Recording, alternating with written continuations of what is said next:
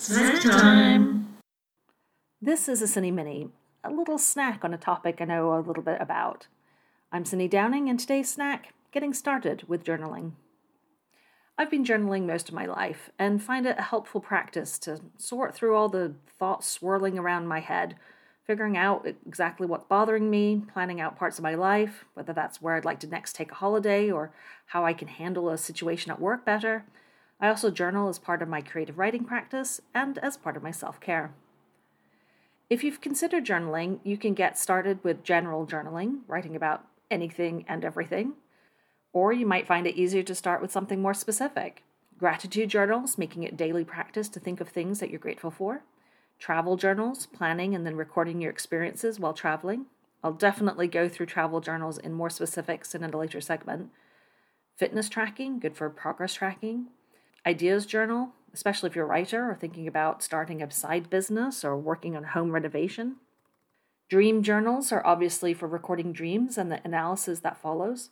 Writers then often use those notes to inspire new works.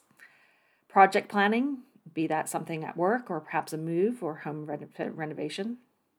Art journals. Now, I'm not an expert on this one, uh, but there are plenty of accounts on Instagram that show beautiful journals full of sketching, painting, ink work, or very layered sort of scrapbooking.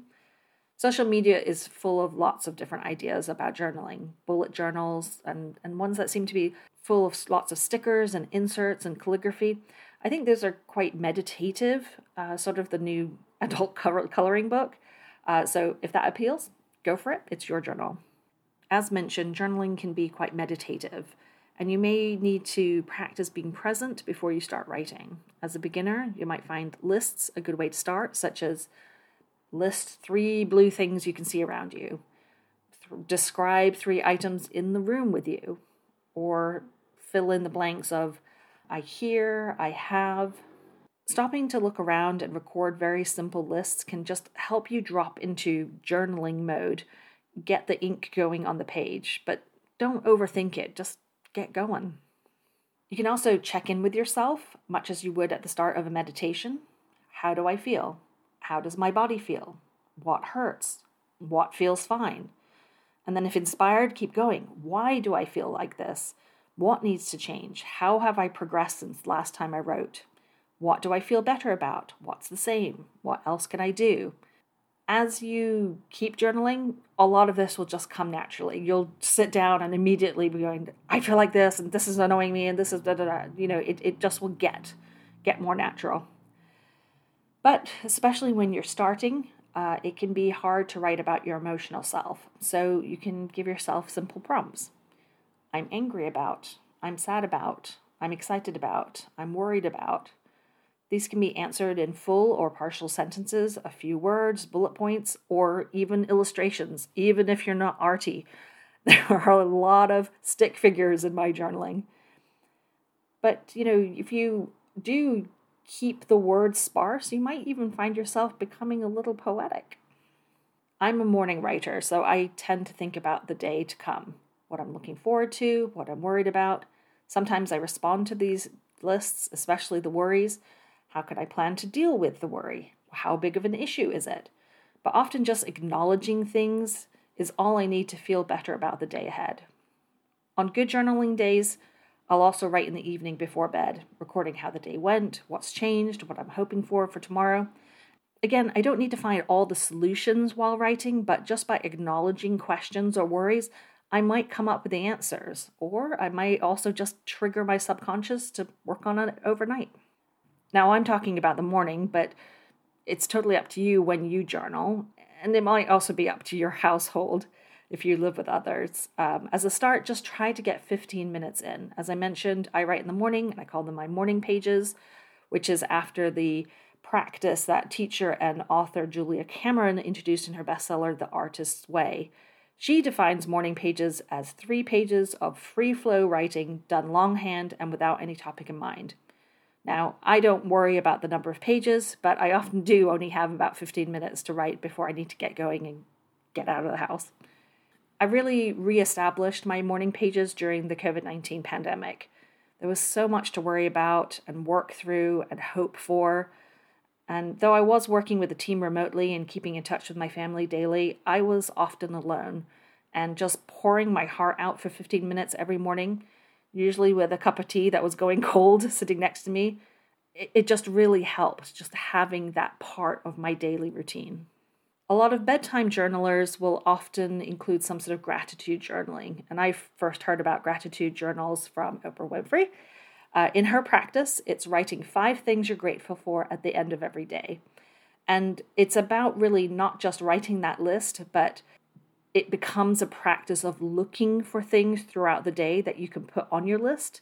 And by noticing those things, you feel more grateful and better every day. So, the practice of the gratitude journal actually can improve your outlook for everything. Uh, or you could use a technique my sister's been teaching her kids, though they do it verbally and together. It's called Pits and Peaks. They, I got introduced to it at Christmas.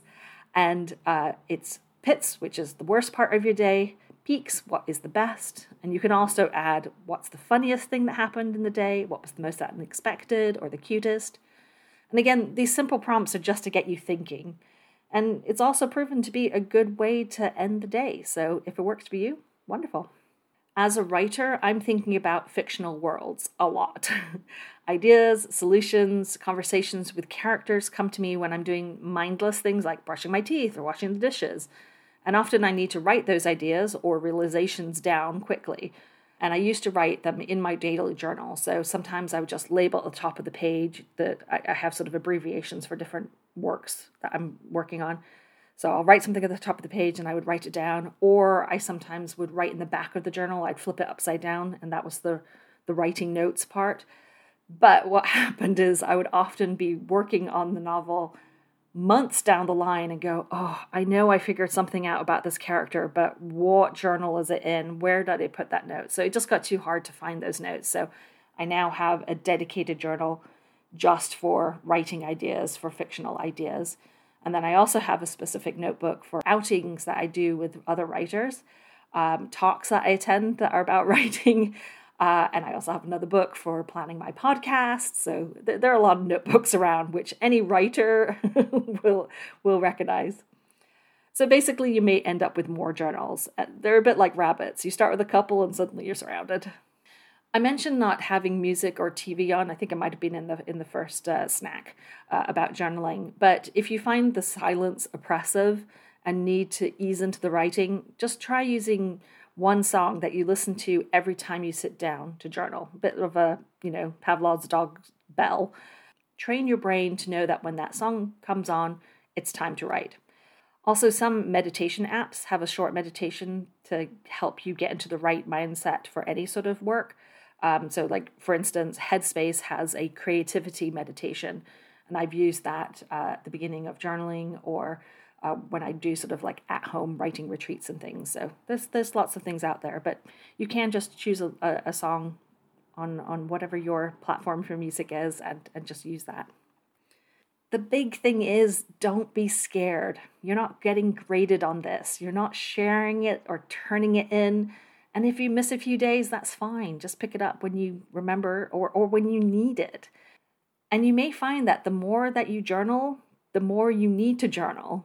Uh, since I've been writing morning pages on a far more regular basis, I find myself slightly out of sorts on the days when I haven't journaled.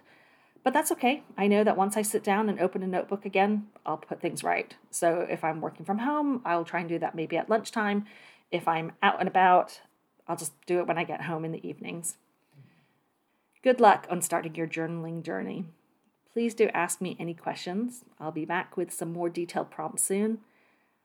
This was a Sini-Mini. More segments and the lead story podcast are available on all popular podcast platforms. Just follow the links.